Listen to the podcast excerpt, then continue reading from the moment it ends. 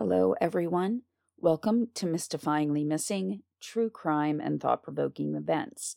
My name is Rhonda Jefferson, and I'll be your host as we explore cases and topics that include all of that subject matter.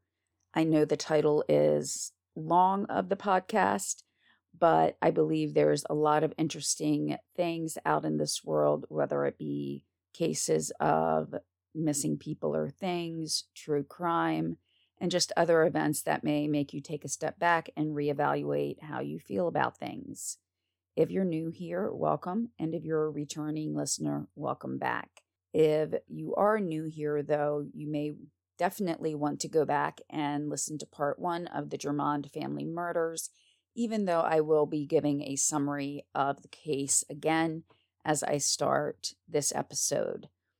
I do know I said that I would try to get this episode out as soon as possible after the first one, which was about a month ago. But two things happened. One is I read the book that was kind of a follow up um, or result of the case study by Vincent Cookingham, who was in forensics. He's retired now, but um, he's you know a forensics expert. But the second thing is, well, it involved my stove, oil, and flames. So I was very fortunate though. Um, literally, I was away from the stove for less than a minute and I'm not entirely sure what happened.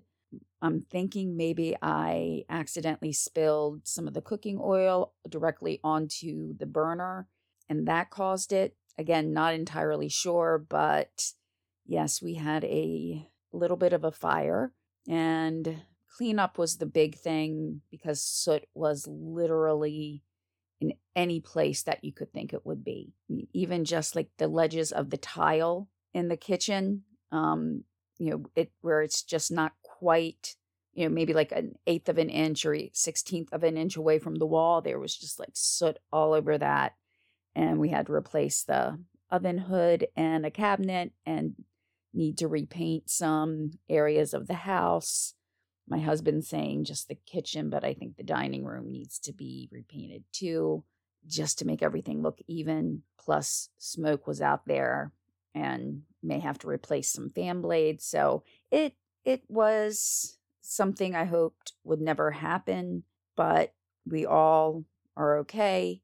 Um, it was just myself and my cat home at the time, and the poor little kitty cat oh, he was so scared. He's still upset. And I don't know if he's trying to guard me or he's staying with me to protect him, but he's kind of been really close to me and at my side. Um, since then, he's usually attached to one of my sons or my husband, um, but he's been staying with his mommy.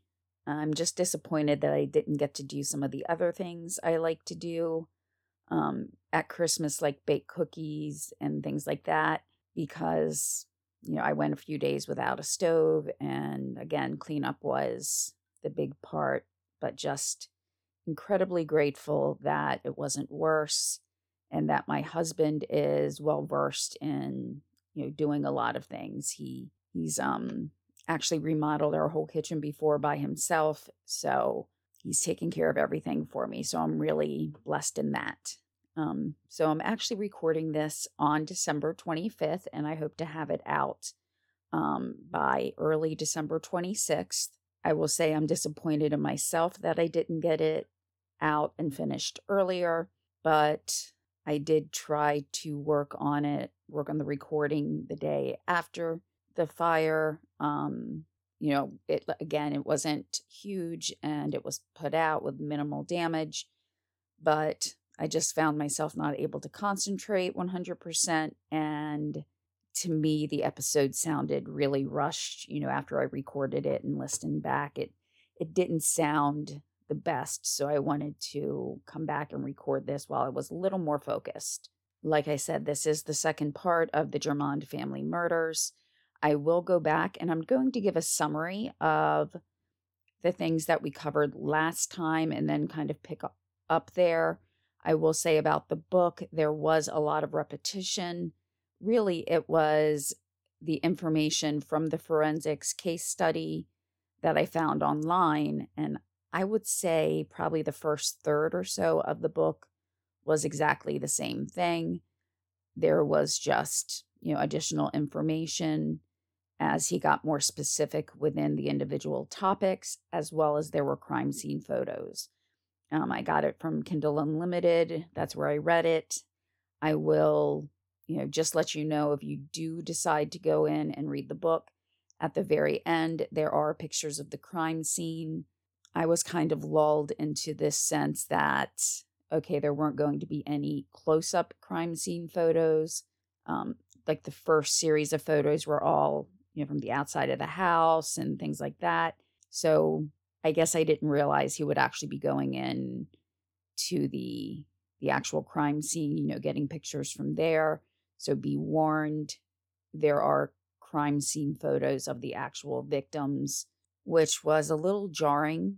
And I, I mean, I knew there would be pictures. It said there would be pictures. So I thought I prepared myself um, adequately. But again, I kind of got into that lulled sense of, okay, these pictures aren't bad because it just showed the outside of the home and things like that. But especially the picture of Bernice, the daughter, to me, it showed a sense of desperation and fear that she felt. And that was just heartbreaking. Um, thankfully, there was not a picture of Raymond, the younger child's face. You know, just having such a young child killed like that probably that would have made it you know, that much worse. It was bad enough to look at all those pictures, but then to put it in perspective, the the police of that time had to be there and see that. Their family members and people who found them saw them and they had to live it. The Germond family had to live this horror.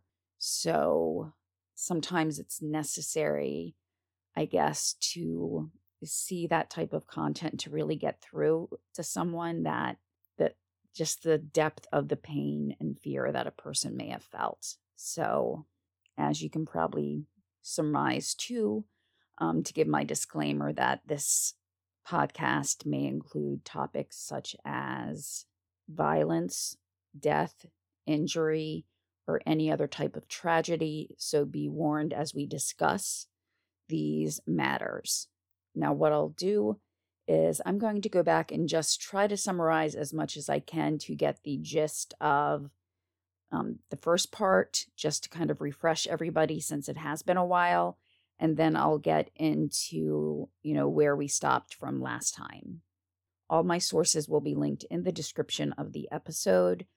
Again, though, most of the information comes from the case study and the book, with some other articles and information I'm just kind of filling out some of the story. The case took place on Thanksgiving Eve in Stanfordville, New York in 1930. It involved the Germond family, which consisted of Husted and Mabel, the parents, and Bernice, who was around 18, and Raymond, who was around 10.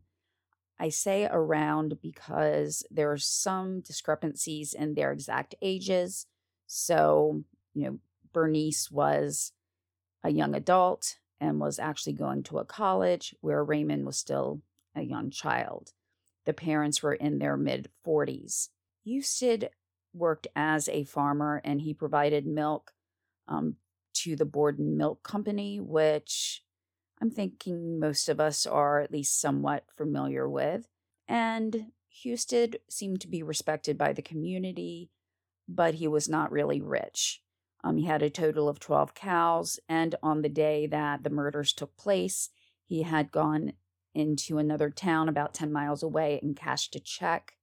Um, one of the differences I saw is the check is listed as $150, um, is what I mentioned last week, but the check may have actually been more, and he just took $150 out and he did go and pay some bills.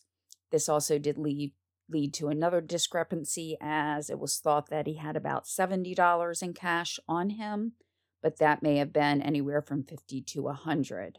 On his way back from the bank and paying the bills, he stopped at his brother Paul's house a couple miles from his home. He left there at around 4:30. Mabel had been at home for most of the day, probably preparing for the Thanksgiving dinner that was upcoming. And with the Thanksgiving dinner, it is interesting to look at the amount that it cost to feed someone in 1930. Um, there was a comparison that shows it's actually more expensive today, it seems like. But in 1930, the beginning of the Great Depression um, had come upon the United States. So that may or may not have been playing a role into what they might have been able to afford um, or do for Thanksgiving dinner. One of the main things that we need to remember about this crime is the time of 5:20 p.m. Bernice, like I mentioned previously, was in college or a school to help her in business, and she took the bus home every day and the bus driver knew the exact time that he dropped her off. That was 5:20. And she did make a comment that it looked like nobody was home because the house was dark. And this would be very important. Um, I did check the sunset time for the date of the murders, and it was 4:28 p.m., so it would have been quite dark at that time. Over the next two days, Husted did not make a delivery of his milk to Borden's. So the first day, they actually thought he might have taken a vacation day, which was extremely rare for him. And the workers at Borden kind of joked about that. But on day two, they became quite concerned, and a Borden's worker named William Coons went out to check and found Husted and Raymond in the wagon shed at the property. Coons, probably quite surprised at what he saw and horrified, got in his car and drove to Husted's brother's house and told him that Raymond and Houston had been killed and Paul, who was the brother, along with his father in law, George Rogers. Um, they went with him. They went with Coons, and they were concerned about Mabel and Bernice as well, because that was one of the questions they had of William Coons, but he had not checked inside. Now, there is conflicting information about the role that an Arthur Curry may have played when finding the bodies. I have read some articles that say he was there when Mabel and Bernice were found. I've seen other articles where it said that um, they went to Curry's house to use a phone that was actually closer than Paul's, but they needed to call the police and they went to Curry's home. Either way, he was on scene pretty quickly after the bodies were found, but this was almost two days after they were last seen crime scene forensics wasn't even in its true infancy at that time, at least not the way we see it now. Yes, there were jobs that people had to do within the crime scene, but it, this crime scene was not even protected. So the very basics weren't even followed. And when I say um, some of the forensics wasn't even in its infancy, there would be no way that they would even be thinking about something such as DNA at the time. Another important time is 6:40 p.m. and that's when Bernice's watch had stopped as it was damaged in the struggle that she must have had with her attacker. It appeared as though all four were stabbed and the police in the area that would normally have handled this case knew that they were not prepared um, to handle a quadruple murder. So they did ask for the state police to help them with the investigation, and that fell under um, the Fishkill branch or station of the state police. But even that was 40 miles away from the crime scene. Husted and Raymond were found in the wagon shed, but there was evidence to say that they were killed, at least Husted, in the area between the home and the wagon shed, as his hat, pipe, and a screwdriver was found in the actual yard. Mabel was found next to the kitchen stove with Bernice. Bernice was found in an unusual position. There was a small, long table that sat up. I guess the best way to describe it is against the counters or cabinets and it's narrow. So it wouldn't be like a regular dinner table. at least from the pictures, it was kind of the the length and maybe a little wider than say a breakfast bar or counter that you might have at your home. And she was found in between the legs. That was a very very small area for an adult woman to be in. And that's what I meant by it showed fear and desperation, and that she was trying anything that she could do to get away from her attacker, as most people would do in that situation. Bernice did show defensive wounds, and as far as any motive, Husted's wallet was missing, but it was found later and the murder weapon was not found at the scene, but it was found afterwards about a mile from the home. It was about an 11 inch knife, and and it was actually found by a taxi driver, not anybody in law enforcement. And that may actually be as big a piece of evidence as the actual knife itself. The knife had been wiped clear of any fingerprints. Police found a retailer or seller of the knives, and he said that he sold 11 and they could track down 10 out of the 11. So they assumed the 11th was the murder weapon, which is flawed logic because that means they're figuring that nobody else in the state of New York or Pennsylvania or New Jersey, any of the adjoining states or even worldwide, bought a knife like that. So, again, kind of flawed logic there the knife was erroneously reported as being a pig scraper in news articles when in fact it was just an 11 inch knife. Early suspects were migrant laborers who worked in the area. These were immigrants, and suspicion went to them because somebody supposedly reported that Bernice was being hassled by at least one of the men there was also, someone thought, a case of mistaken identity because Paul, Paul, the brother, had caught some people poaching, and some people thought that the poacher was looking for revenge and got the wrong house. And then finally, Arthur Curry as well um, said that he had cut Bernice's hair because he was a chicken farmer, a hairdresser, a roadhouse owner, and alleged bootlegger. But he had done Bernice's hair and she had mentioned having a boyfriend. Curry himself had some feuds with the Germond family and that he wanted a tract of land that, you know, um, Husted was not willing to let Curry use. Focus did actually um, go on to Bernice's love life, thinking that there was possibly a jealous boyfriend possibly someone who wanted to be a boyfriend or an ex boyfriend. So basically, they were focusing in on her love life. But for one thing, the dean or the head of the school that she went to said that she didn't have a boyfriend. But my thought is, why would he even know? Or anybody in a leadership position at the college know that one individual had a boyfriend? That seems kind of a stretch to me, but again, looking at the time frame, this is 1930 we're looking at. Maybe things were, well, we know things were a lot different back then. There was a man who supposedly, and I use that word liberally as there's really not any evidence for this, a man on the bus the day of the murders that had taken a liking to Bernice and he was quote unquote rough looking. So he became a suspect, even though there was no evidence that he even existed. There was another man who went into a local store saying that his mother was very sick and he had to get to the train station. I'm sorry, not a train, a bus. And he was told that there were no buses coming. So the store owner was able to find two people willing to drive him for $5, which was a lot more back then than it is now.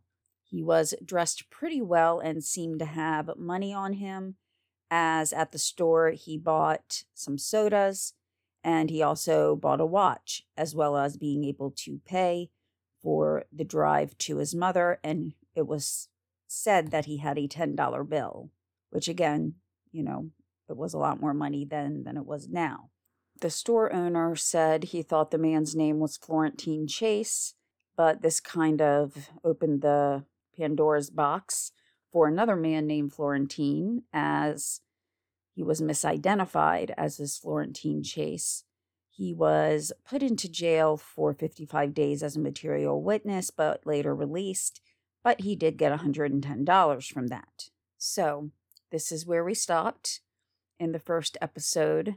And now we're going to just go a little bit further, maybe about a year to two years after the murders, when some of the law enforcement personnel began to change.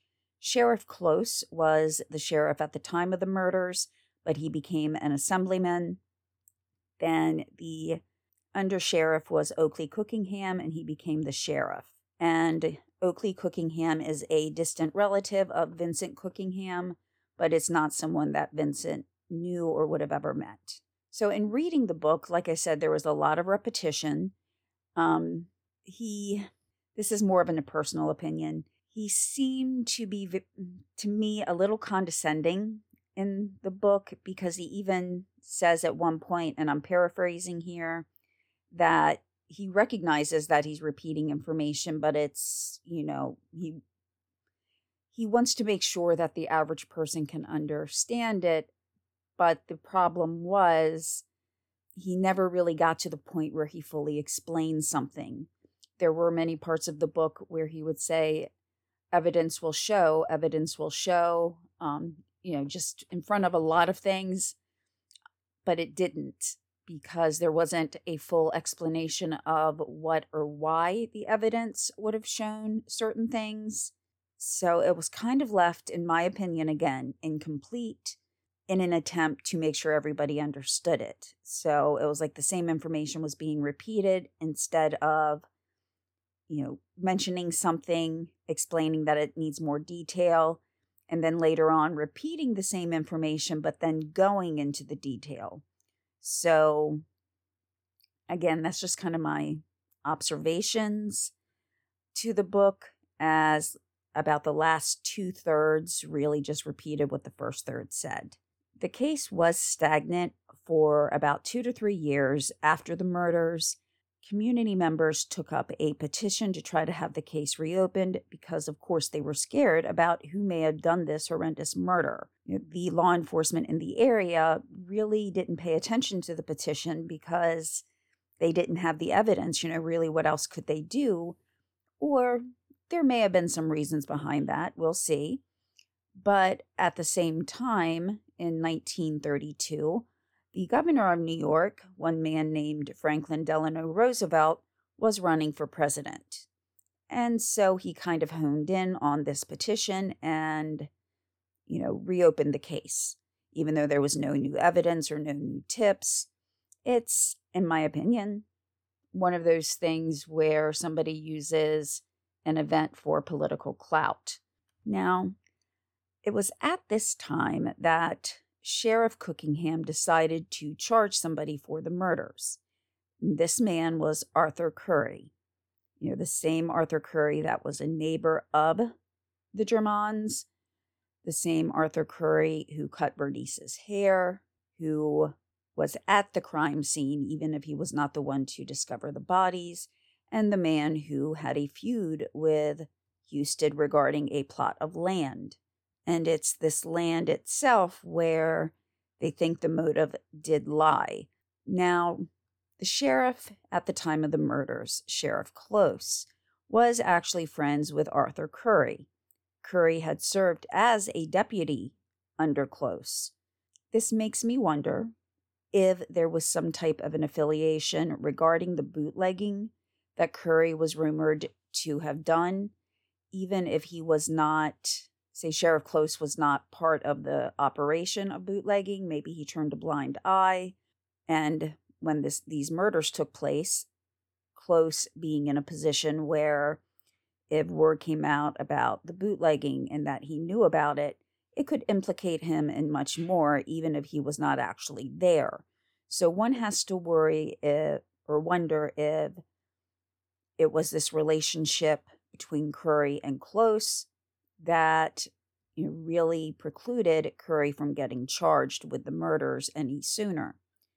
But we can also look at it that there was actually no physical evidence against Arthur Curry.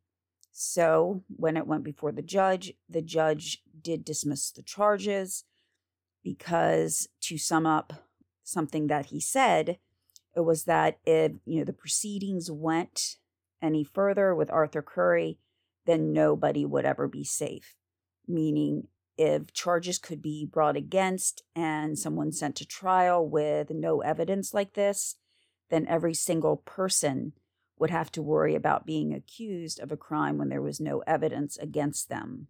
What actually plays a very big role in the timeline of events is the fact that Arthur Curry actually collected rent money from the family. That was in the amount of $30. So that puts him at the crime scene, if not at the time of the murders, then just before the murders.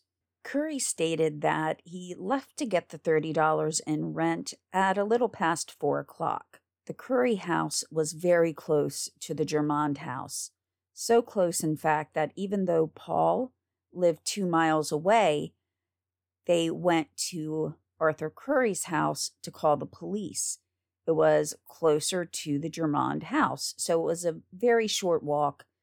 Even if I were to stretch the time that it would take for him to walk to 15 to 20 minutes, he would have been at the home prior to 4:30. 4:30 is the time that Husted and Raymond left Paul's house. Even if they kind of moved at 25 to 30 miles per hour because you know, roads weren't as great back then. It may have taken them a little bit longer. You know, they would have gotten home probably by about 440, 445 at the latest. So Curry, again, would have been at the crime scene. Something that is not made clear anywhere is whether or not Mabel would have had that $30. And that plays a big part in this if she had the $30 in rent, she could have easily given that to Curry and Curry could have left. However, Husted had cashed a check and had been paying bills. He could have very well had that $30 on him, and if Curry showed up to the house prior to Husted getting home, then he would have had to wait for Husted to get back before the $30 could be paid. So that means he could have been waiting at the home for 20 or 25 minutes. When Curry got back home, there were two very incriminating things against him. First was the description that his wife gave, and he said he got home at around 6:40. So again, we have to look at the whole time frame here. Um 6:40 was the time that was on Bernice's watch, plus it should not have taken him that long to get home. But once he did, his wife said he was covered in blood. In response to this, Curry told her that he had killed and butchered a pig. One has to remember that this is the time before, you know, electric um, washing machines. It would not have been that easy to get the blood out of the clothes. So, so wouldn't he have covered up if he had been butchering a pig? One would think so. The other thing is, he was supposed to have given a man a haircut that night. And when Curry spoke with the police, he gave the wrong time as to when he started working on the haircut. He told them again at around 6:40, but the man whose hair was being cut said it was closer to 7, which if Curry was covered in blood when he got home at 6:40, then he would have wanted to change and clean up before he went to his next customer. Because while his wife might accept the answer that he was um, butchering a pig, someone else may not, you know, think that that was an excuse once they found out there was a quadruple murder so close to their hairdresser's home and their hairdresser was late for the appointment that they had and gave the police the wrong time. During the investigation, a $20,000 reward was offered for the conviction of the murderer. The New York Times also put up 25,000, which brought out both amateur and professional sleuths. One man was someone named Cleveland Manning, who had formerly been the police commissioner of Poughkeepsie. So at least he had some credentials and understanding of police work, whereas many people just were trying to find um, the culprit because of the immense amount of money that was being offered as an award. Cleveland Manning is important in this case if you are to believe a man named Andrew Nemes. And the name is spelled, last name is spelled N E M E S. So I hope I'm pronouncing that right. But his name was Andrew Nemes Jr. And he came forward and said that another man named Steve Lico had murdered the Germond family. However, Nemes recanted, but then later said Lico had done it again. So he was very flip floppy, if that's a term, on his statements to the police. And later, though, he accused Cleveland Manning of forcing him to give a confession. He apparently, and again, this is alleged, he apparently was told by Cleveland Manning that if he did not confess, that he would go to the electric chair. Nemes was feeling threatened, of course. Um, you know, that to him would have been a very big threat because at this time, we, you know, they didn't have TV shows that would inform us on the importance of having your Miranda rights read, of understanding what your rights were. So Andrew Nemes, looking at this man who had formerly been the police commissioner of Poughkeepsie, felt threatened by that, but kind of as a compromise in his mind, decided that yes, he would confess to being there, but that the actual murderer was the man named Steve Lico.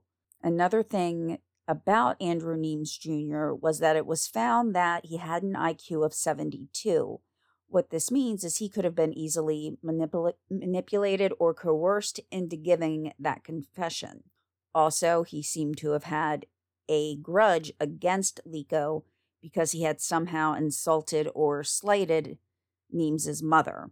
So, uh, to him, it was his way of getting out, of going to the electric chair, according to Cleveland Manning, as well as kind of getting back at a man that he had that grudge against. There was another stranger that had been seen walking. This was another stranger who looked disheveled. However, there were multiple reports of a stranger walking but in different directions that night, along with the stranger who was dressed very nicely, the man who had the alias, if the store owner was to be believed, as Florentine Chase. The man in the store who did not have a drop of blood on him, he was pretty much ruled out for that reason alone. However, the men who drove him said that they were concerned in driving him, with one of the men even saying that he held onto the crank of the car the whole time, insinuating that he felt so uneasy that he would have used that as a weapon. And if you're wondering what the crank was, at that time you had to actually crank a car to start it. So n- nothing like, you know, the push button that we have now in some of the newer cars. This was hand cranking a car to get it started. So this man had said he had carried that in his hand the whole time because he was worried about this stranger, yet he didn't say anything until after the murders. So one would think, is this either someone who's trying to get their 15 minutes of fame, or is this someone who, in retrospect, is looking at the situation with a whole new perspective and understanding that they were in a vehicle with a stranger to the area on the same night that four people were killed? Could his mind have actually manufactured this idea that he was that terrified so I don't want to come out and say he was lying. I think he may have looked back at the situation differently, and a lot of people may, in their minds, see it from a new perspective and can even convince himself that he was terrified of this stranger. Then there were the two disheveled strangers that were walking in different directions. They were kind of disregarded as suspects because, for one thing, if you've just murdered four people, why would you walk in one direction, then turn around and go the other direction? However, kind of in support of this, the wallet was found in one direction from the home, with the knife being found in the opposite direction. So, law enforcement disregarded it because there was really no foundation. They couldn't find, you know, any strangers who had been in the area. But even more so, I think that most people want to have a reason for something like this happening. So even though in some ways it would feel vindicated to say that a stranger had committed the, these murders, that it wasn't someone who was part of the community, that it wasn't one of them. However, I actually would find it more disconcerting because it just means that a stranger could show up anytime and kill someone. So I do think in some ways people wanted it to be a stranger so that they could point at their community and say, see, nobody in our community did this. It was done by, you know, this stranger who was walking around the area all night. Most people, myself included, look at the case in terms of a timeline. I think that can be said for many cases, if not all cases, is knowing where the victim or victims and the suspect or suspects are in relation to the crimes being committed. So we know that everything took place at the Germond family home, even though there was one rumor that said the actual um, murder location was 17 miles away. That seems very far fetched to me because of the blood evidence at the scene. Um, Mabel had blood coming out um, in like a stream from underneath of her from a wound. So the fact, or to say that it was 17 miles away or anywhere other than the family home or property, meaning the wagon shed, that just would not make a lot of sense to say it was 17 miles or anywhere else away from the home. Many people believe that the order of death was Mabel, Husted, Raymond, then Bernice. I, though, don't think it necessarily has to be in that order. Does it change the motive for the crime? No. Does it change the fact that four people were killed? No but it may help in looking at the the timeline and seeing if there could have ever been a case against Curry, who is someone that most people believe committed these murders, or not. We've already touched upon some inconsistencies, such as the large gap in time between when Curry left to take a 15 to 20 minute walk at the most to collect his rent or collect the rent for $30, even if needing to wait for Husted to get home. He should have been home by 5 o'clock, but he did not get back to his home until 640, already being late for a hairdressing appointment, and he came home with a lot of blood on him. Other factors in the timeline are eyewitnesses. And we all know, and this is probably the best firm piece of evidence we have as far as the timeline is that the bus driver dropped off Bernice at 520 and the lights were off. There were people who passed the family home between 4:30 and 5:20 and up until about 5:10 the lights were on.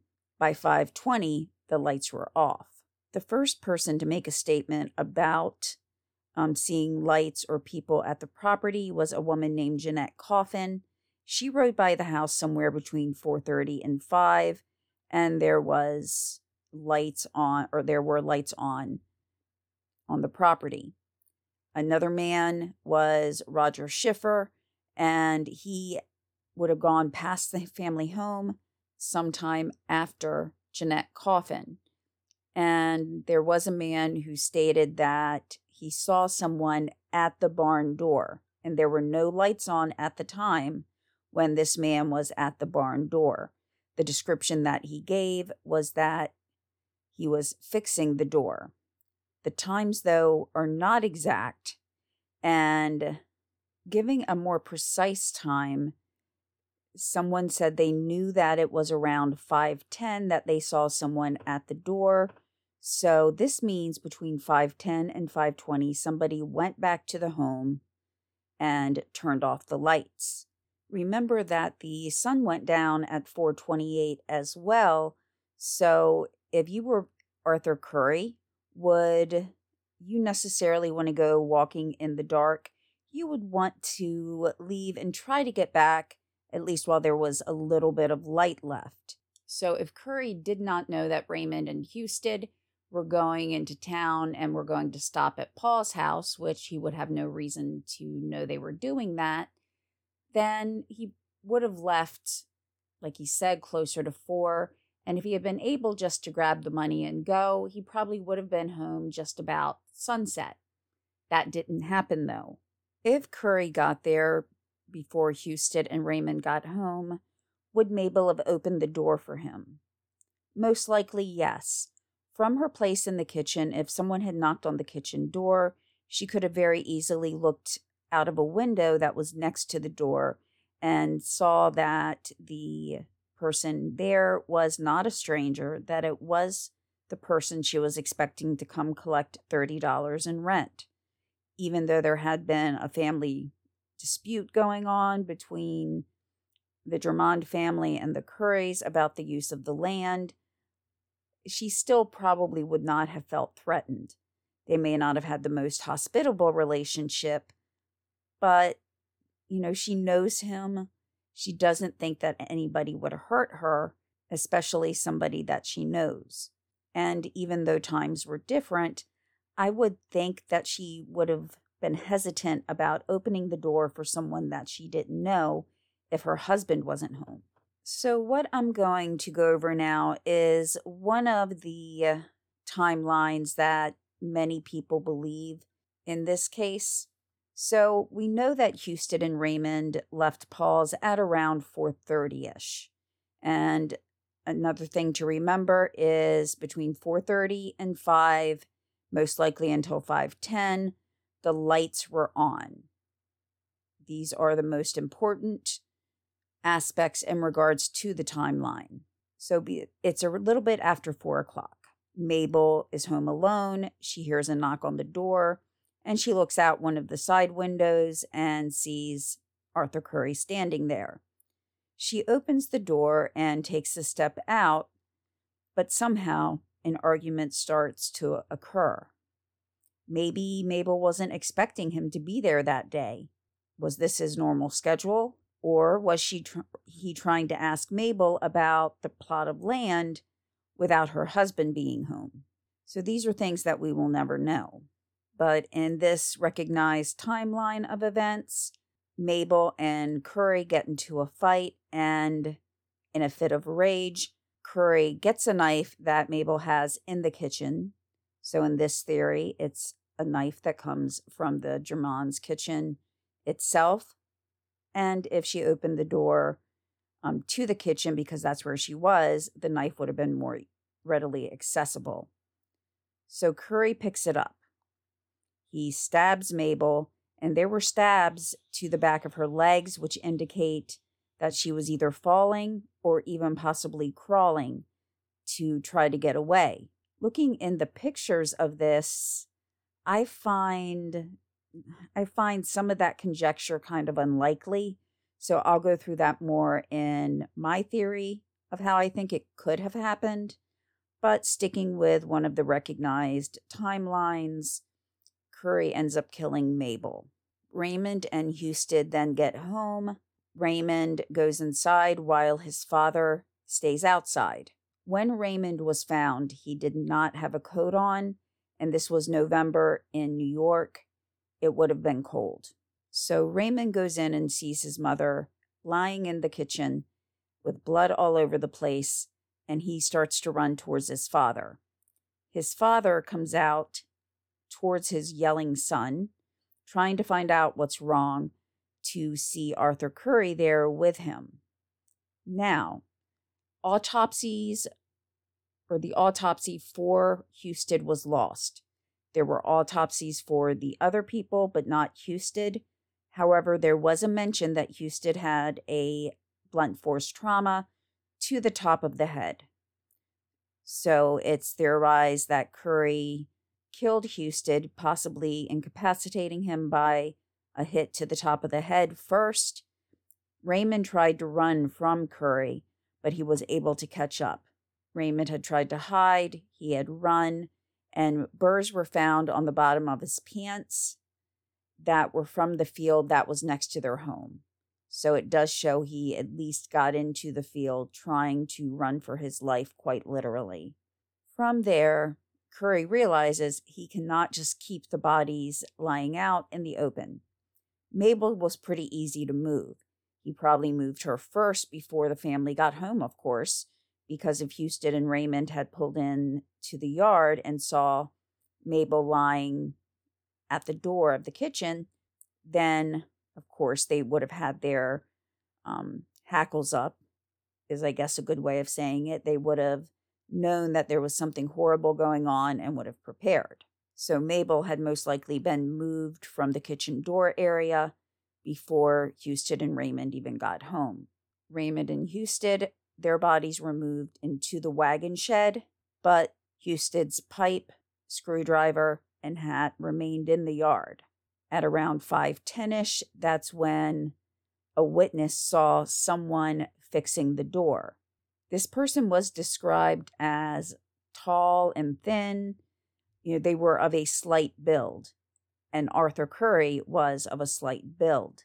Then, for whatever reason, he rushes back to the house and turns off the light, all in time to be ready by 5:20 when Bernice and the bus pull into the yard. Bernice comes in and most likely comes in through the other door to the home because she is not wearing her coat when she's found, just like Raymond was not. So it's thought that she came in through the other door and did not see her mother immediately. She hung up her coat, and once she got into the kitchen, though, it was very obvious that her mother was gone. There was a lot of blood. And this is where I say the, the fear is almost felt when you look at that picture. The legs to the table slash counter are not very far apart. They are very close together. And to get your last moment, your last breath, and stay fighting for your life. That's what it looks like she was doing. She was fighting for every last breath and not having any other place left to run. She was trying to hide in an area on the floor, but she was very easily found. There was just nowhere else to go. She was probably feeling trapped and was trapped, and she was the last of the family members to die. So, this is a pretty accepted timeline. However, I just I wonder why Mabel has to be the first one to die. I think if there was going to be violence, it would most likely, not necessarily, or not 100%, of course, because this is a theory, but it seems like since Husted was the one Curry had been talking to, that Curry and Husted would have come to blows faster. So, what if this happened? Curry gets to the house. Mabel says, My husband's not home. He is in town and should be back anytime now with the $30 that you that's owed to you.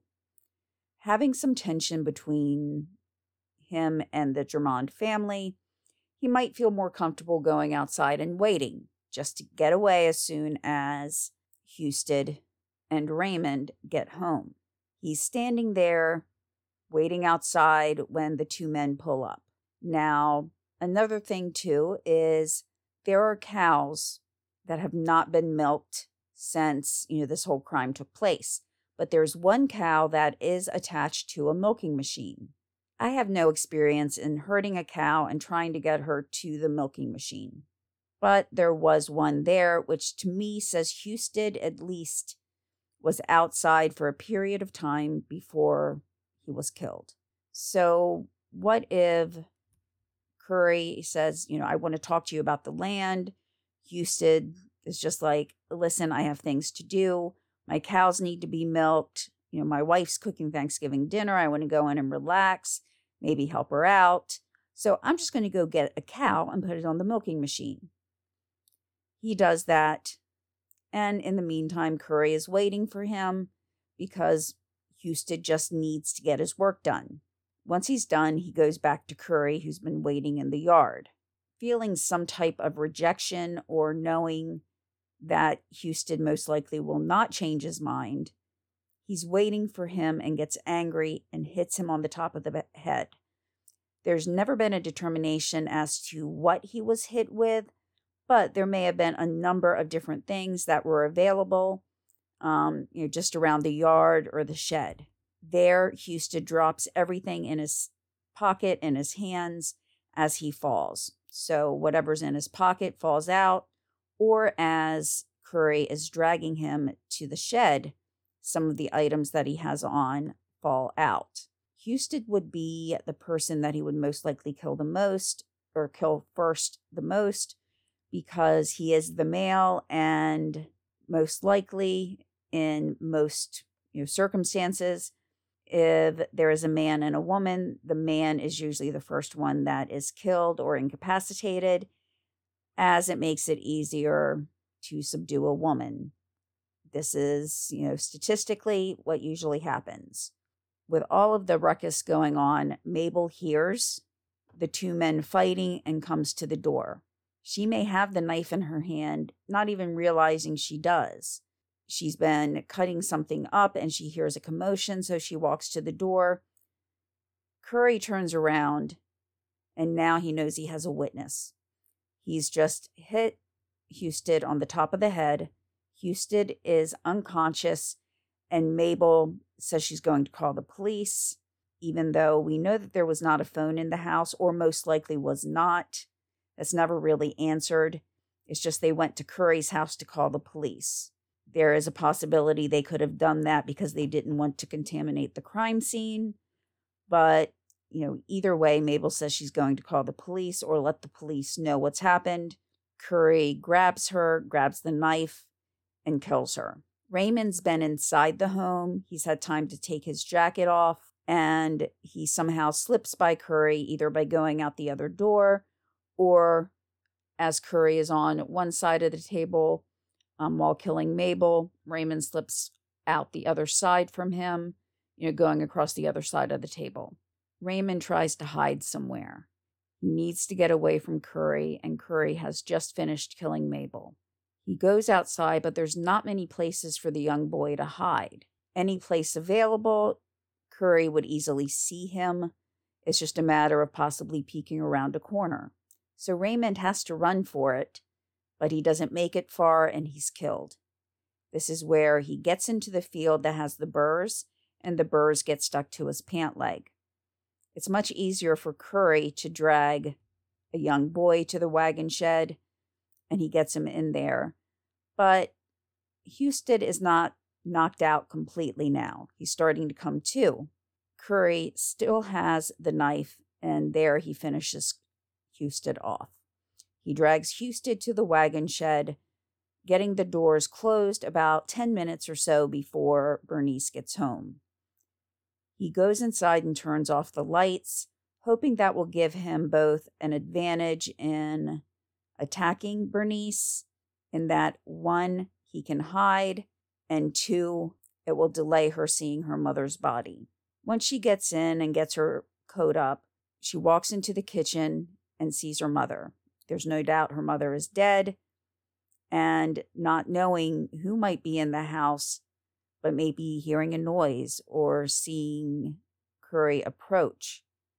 She tries to run, but she doesn't make it far and in desperation crawls between the counter and the table and is caught and killed. She has defensive wounds as she was trying to fight off her attacker, but it was to no avail. There were gloves found on the table. Those gloves had blood stains and cuts on them. Now, some people thought at first they were Bernice's gloves. They were, though, like I said, covered in blood and had cuts. Why would someone take Bernice's gloves off after she was dead? My theory is the gloves were kind of small or slight, And looking at the hands, they thought they would best fit Bernice. However, Curry was called a slight man, so it's just as possible that he had the gloves on. As we now know, a lot of people, when they're stabbing someone, will have the knife slide because blood is very slippery. So, as he was killing the family, the knife started to slide up and down his hand, cutting the gloves, and for whatever reason, Curry left them at the crime scene. It could have been inadvertent, but for someone to take the gloves off Bernice just doesn't sound right. So that's how I kind of think the murders might have taken place. That's my conjecture on it. But it's also one of the frustrating points where I said the book keeps saying, you know, evidence will show, or also he would say evidence disproves when looking at certain pieces of evidence. And in most cases, it actually he actually says evidence disproves, but that's never explained in full. So, uh, what evidence was there to say who was murdered first, second, third, even though it's pretty sure who was murdered fourth, and that was Bernice, because Paul, I'm sorry, Husted and Raymond were on the way home from Paul's at 4:30. They wouldn't have stopped anywhere else. And so we know that Bernice, when she got home, her family was most likely dead. Now, some of the things that make people believe that Curry was, in fact, the murderer, there are plenty. Something that stands out to me is, you know, if you're if you have a feud with a family, why go to that person to cut your hair? Bernice went to school in Poughkeepsie. That was a bigger town, and she could have most likely one day found someone to cut her hair without having to go to a man who was mad at her family she probably would have never thought that he'd hurt her while cutting her hair, but she may have just felt un- uncomfortable going there. And beyond that, even if she could not get her hair cut anywhere else, would she have necessarily gone into her love life with this man, telling him about, you know, a boyfriend that she had?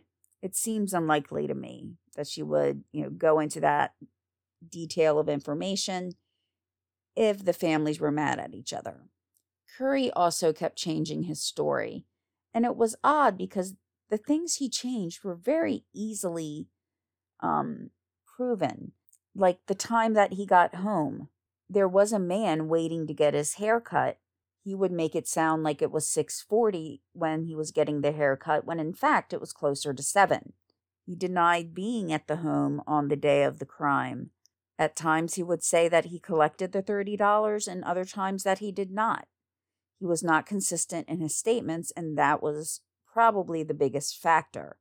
He also did go around town pointing out that Bernice had this boyfriend. We know now that sometimes a suspect or murderer will kind of insinuate themselves into the actual investigation. And this is a way to try to manipulate the direction of the investigation. So he was in there just kind of spouting off about Bernice's love life, this boyfriend she had, trying to put the focus on her. And one of the attorneys, district attorneys or prosecutors to this or to the day that he died, believed that it was Bernice who was the center of the whole story. She was the reason for the murders there truly was no indication that she had a boyfriend. So that's just kind of, you know, disregarded immediately by a lot of the investigators. But like I said, one of the main people in the case, the attorney, believes it was Bernice at the center of the whole murder or murders. Another thing that I look at is the screwdriver. Husted had a screwdriver in his hand. So, or in the pile of things that were in the yard the um, screwdriver, the pipe, and the hat. So, had he started to work on something as well, you know, he brought the cow over, hooked it up, expecting Curry to leave at some point. He may have already even given him the $30. but Husted starts to work on things. And finally, walking out into the yard with Curry, it's when Curry strikes. Why did he feel that he needed to murder the whole family? Could it be that he was expected there that day to collect the rent? So if Bernice had gotten home and found her mother, brother, and father killed, she would have known that Curry, a man that her father had a dispute with, was supposed to be there that day. Mabel and Raymond would have been killed because they witnessed Husted's murder. So he committed one murder and then three more to cover up the fact that he committed a murder. And in some ways, it worked because looking back on the case more than 90 years later, we can speculate and think that someone was the murderer. But what can be done about catching them? Nothing. So, just kind of some thoughts in general. Do I think that Arthur Curry was the murderer? Just to protect myself, I will continue to use the word alleged and supposedly. He was alleged, and I believe he was the murderer. He's the only one close by who, you know, would have had a motive, who could have easily gotten home, yet someone who Mabel would have opened the door for as he was a neighbor and she was expecting him. The conversation may not have been cordial, but she could have said, wait for Husted, and he did so. She wouldn't feel like she was in danger having him on her property. To kind of cap that off, there was some information found later that Curry did have an arrest for assault previously, as well as he was actually a Canadian citizen. He was not an American citizen.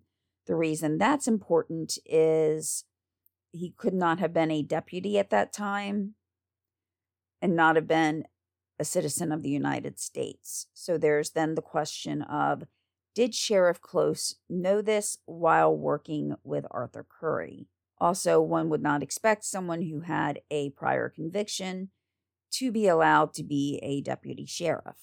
While we cannot completely disregard any of the other theories, it all seems to most likely be Arthur Curry. At the crime scene, they of course looked for the murder weapons, even going down the road. Sorry, murder weapon, singular. They even went down the road looking and they didn't find it. But later on, it shows up. The same with Husted's wallet. So it would have been someone local who would have had the time to wait until the police were done with their searches to then plant the wallet, plant the knife, and have someone come upon them. At that time, there were actually a lot of people around the area, so even some days later, the press would have still been coming to the scene. It was big news. So Curry had every reason to be in the area because he lived there. That would give him the opportunity to hide the items and give every opportunity then for one of the journalists or other people coming to the property out of morbid curiosity to find the knife and the wallet. And it was actually those other than law enforcement who found the knife and wallet. Some people, myself included, believe that's because they were dropped off in those locations after the police had already searched. We also have to take a look at the evidence that Mrs. Curry provided. This is a time where women really didn't head households. If she had said something and her husband went to, you know, have the death death penalty be executed because of these crimes, she would have been left without a husband and very few options at that point in time and at her age. Bernice was able to go to school and go into the workforce, or would have been able to go into the workforce if her life had not been cut short. But Curry's wife would not most likely have those options available to her. So for her to give testimony against her husband was a huge risk for her. So we can sit here and try to look at her reasons why she would testify against him we could say it's the jilted wife who's mad because of something she's or her husband has done, so she's testifying against him. But again, I find that unlikely because her prospects on being able to support herself at a minimum would have been very difficult. Looking at the other possible people, um, suspects, the disheveled stranger theory seems unlikely to me because they would have had to like lie in wait for Bernice most likely. They pulled two bodies into the shed and another into the home when Mabel probably fell somewhere near the door. She may have been um, or had to have been pulled just slightly into the door. And while they may have come across the home and killed Mabel, it's possible that Husted and Raymond then got home, which meant that this person had to then kill them. And while he was trying to, you know, situate the whole um the whole scene, you know, locking the barn door, he heard something, which was the bus, and he ran to the house and turned off the lights. I don't necessarily hold to this order of events, but a stranger doing all that just seems unlikely. You know, I think things happen more in the order of, you know, what I said about Husted most likely being the one, you know, had his head hit first and then Mabel was killed, then Raymond.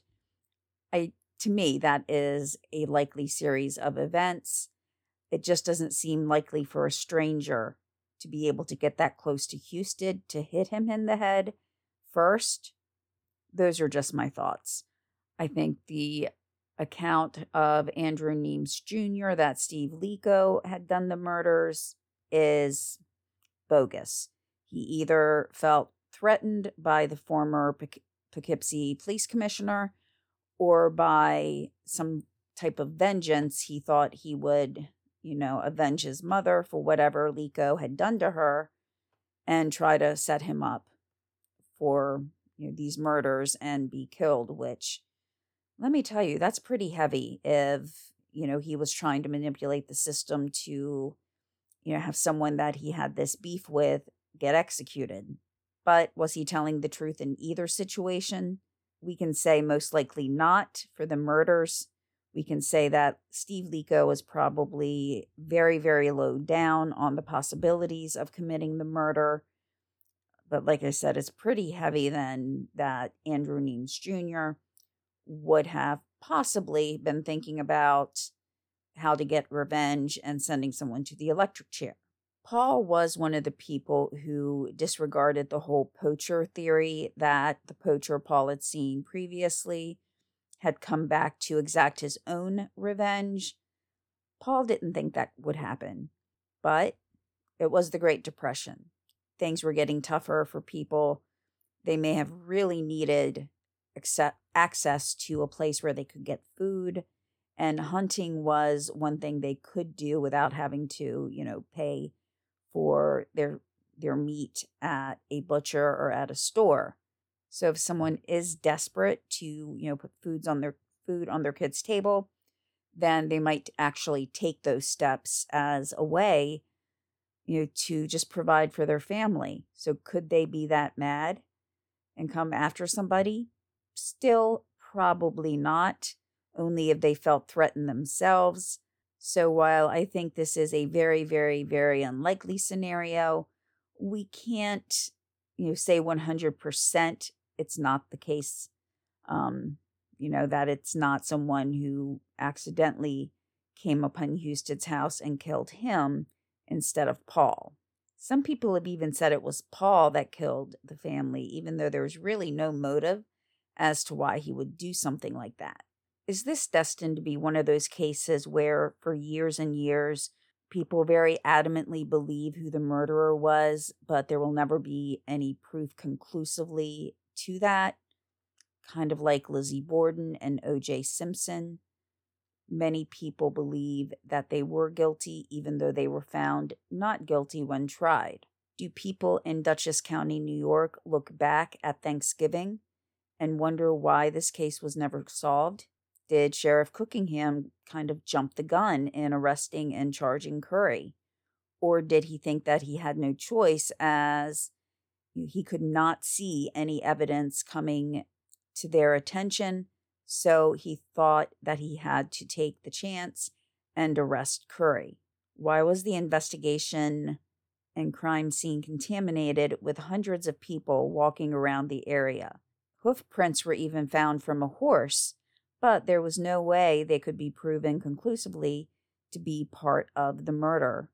There were too many people walking around to be able to even see anything about the prints themselves. And even if they were able to identify the hoof prints, it could always be said that they were there before or that they had come there at the time, you know, when the press was coming or they were coming to observe what was going on out of curiosity. It just contaminated the whole crime scene. Could the relationship between Curry and Sheriff Close had been a reason that the crime scene was not handled properly and that no one was ever arrested and charged? or I guess I should say no one other than Arthur Curry. One would have to think, too, this was a crime of opportunity or rage. Um, it was not pre planned, in my opinion, because the knife used was thought to have come from the Germond family by some people. You know, again, law enforcement never tracked down that 11th knife that the seller had said he sold but that doesn't mean that the Germonds didn't get it from someone else or the store didn't remember properly who they gave it to. You know, again, they kind of narrowed it down to the 11 people on that one store's list, but it could have been sold somewhere else or they could have had it for years. And that particular seller was not the one who sold it to them. It makes more sense that the knife would come from the Germond family home because also Curry's wife probably would have noticed that he brought a knife back and would have mentioned it. If he wasn't afraid to walk in front of his wife covered in blood, would he have necessarily been worried or concerned about pulling a knife out and him just saying that's what he used to butcher the pig? She didn't mention anything like that, so she also didn't mention that there was a knife missing. At least that's recorded anywhere. So it does sound like he grabbed the knife from the kitchen. So, this is what we know about the Germond family murders. While we don't have an official resolution, there is one person where it seems the circumstantial evidence points to. There wasn't anything that was available at that time that could ever link Curry to the murders themselves the clothes and all of the physical evidence that would have had the blood on it has been lost to time.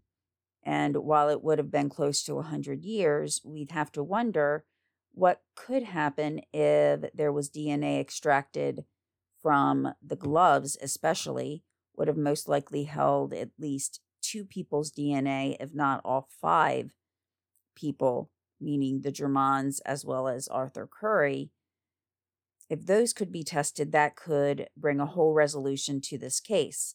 But none of those items are to be found. So we'll be sitting here wondering now and maybe even another hundred years who killed the Germond family on that Thanksgiving Eve in 1930 at a time that, while the nation itself was going through an economic depression, it was still a day to give thanks and gather together as a family. They didn't know that they wouldn't make it to Thanksgiving, that they wouldn't be able to sit down at the dinner that Mabel had so lovingly prepared and talk to each other, spent time together, and not have something like a TV or radio blasting in the background to distract a person from having a conversation. They never got to that.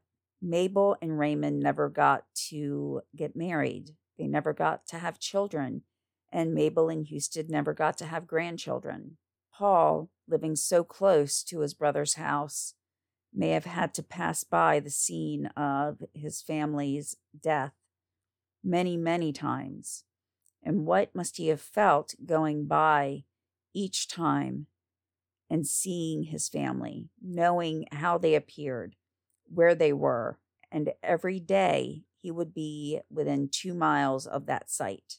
It took me years after my cousin was killed to be able to drive past the location without feeling like I needed to catch my breath. And while I loved my cousin I still think about him daily. To have a sibling murdered along with his wife and his kids, that is a pain that I don't think anybody can even try to put into words. So these things happened. There were lives who never got to accomplish things that they wanted to do. And for those left behind, there were always reminders of the family that was gone. I myself am a great aunt and even a great great aunt. I I don't know, is it great grand aunt or great great aunt?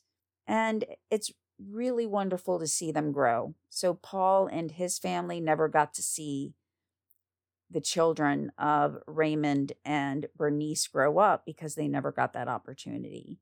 And I think that's lost sometimes, especially when looking back at this case so long ago, we don't have the pictures of Paul of pain and grief that he must have been feeling at the time that the murders you know were discovered and seeing his family like that. While today, if there's a murder case like this, we would see the siblings and aunts and uncles on TV. I think we forget that there was family left behind. The immediate family was gone, but Paul and his family had to struggle every day knowing that their loved ones were killed and no one was ever brought to justice and also maybe feeling scared or in fear because you don't know if that person is going to come back for you. Any death is a tragedy. If someone has lived a long and fruitful life, at least people can look back and celebrate the accomplishments and things that they've done. When it's taken prematurely and in such a violent man- manner, it leaves a stain on the community that may never go away. And I think that's the case here. People petitioned to try to get a grand jury to form and to try to find out what exactly happened. But there was nothing there at that time that could help, especially as the crime scene was contaminated. So it seems like we will always look back and know that most likely the Germond family murders will never be solved. Okay, guys, thank you so much for hanging in there. Um, I hope I did the family justice. They don't have as much attention as some other cases, and at least their names can be remembered. They never got the justice that they deserved, but maybe we can just keep their story going, keep their names alive, and be thankful for each day that we get to spend with our loved ones. All right, everybody. I will talk to you all as soon as I can. Um, doing these podcasts, it's it's not something I do full time. It's something I do because I do want to get stories out there and to have people remembered, and most importantly, to learning from each case, whether it's about how to prevent a tragedy, about seeing warning signs, about precautions that we can take, just anything that we can learn from a story. That's what I want to do. I find vintage cases or older cases even more intriguing because we get to take a look at the DNA and you know different machines that we have now and you know realize that police whether it's 90 years ago or 190 years ago didn't have the same technology. Now, a lot of times they still solved the case, it just took a lot more work or a lot more evidence because you didn't have that definitive thing, such as DNA. Or in regards to accidents and weather disasters, there aren't things like cockpit voice recorders and things like that that will record movements or words or you know steps that let's just use an airplane as the example um, the black box that also records data as well they didn't have those things back then and you know if it wasn't for things that they did or didn't do and that were learned from we wouldn't have the technology that we have now it might be easy to look back at a case from 90 years ago and just shake our heads in what they allowed to happen. But we also have to remember that, you know, this was not a normal case. And I do have some compassion for the law enforcement officers, even if they didn't take good care of the crime scene, just because it was something they've never dealt with and they had to feel shock.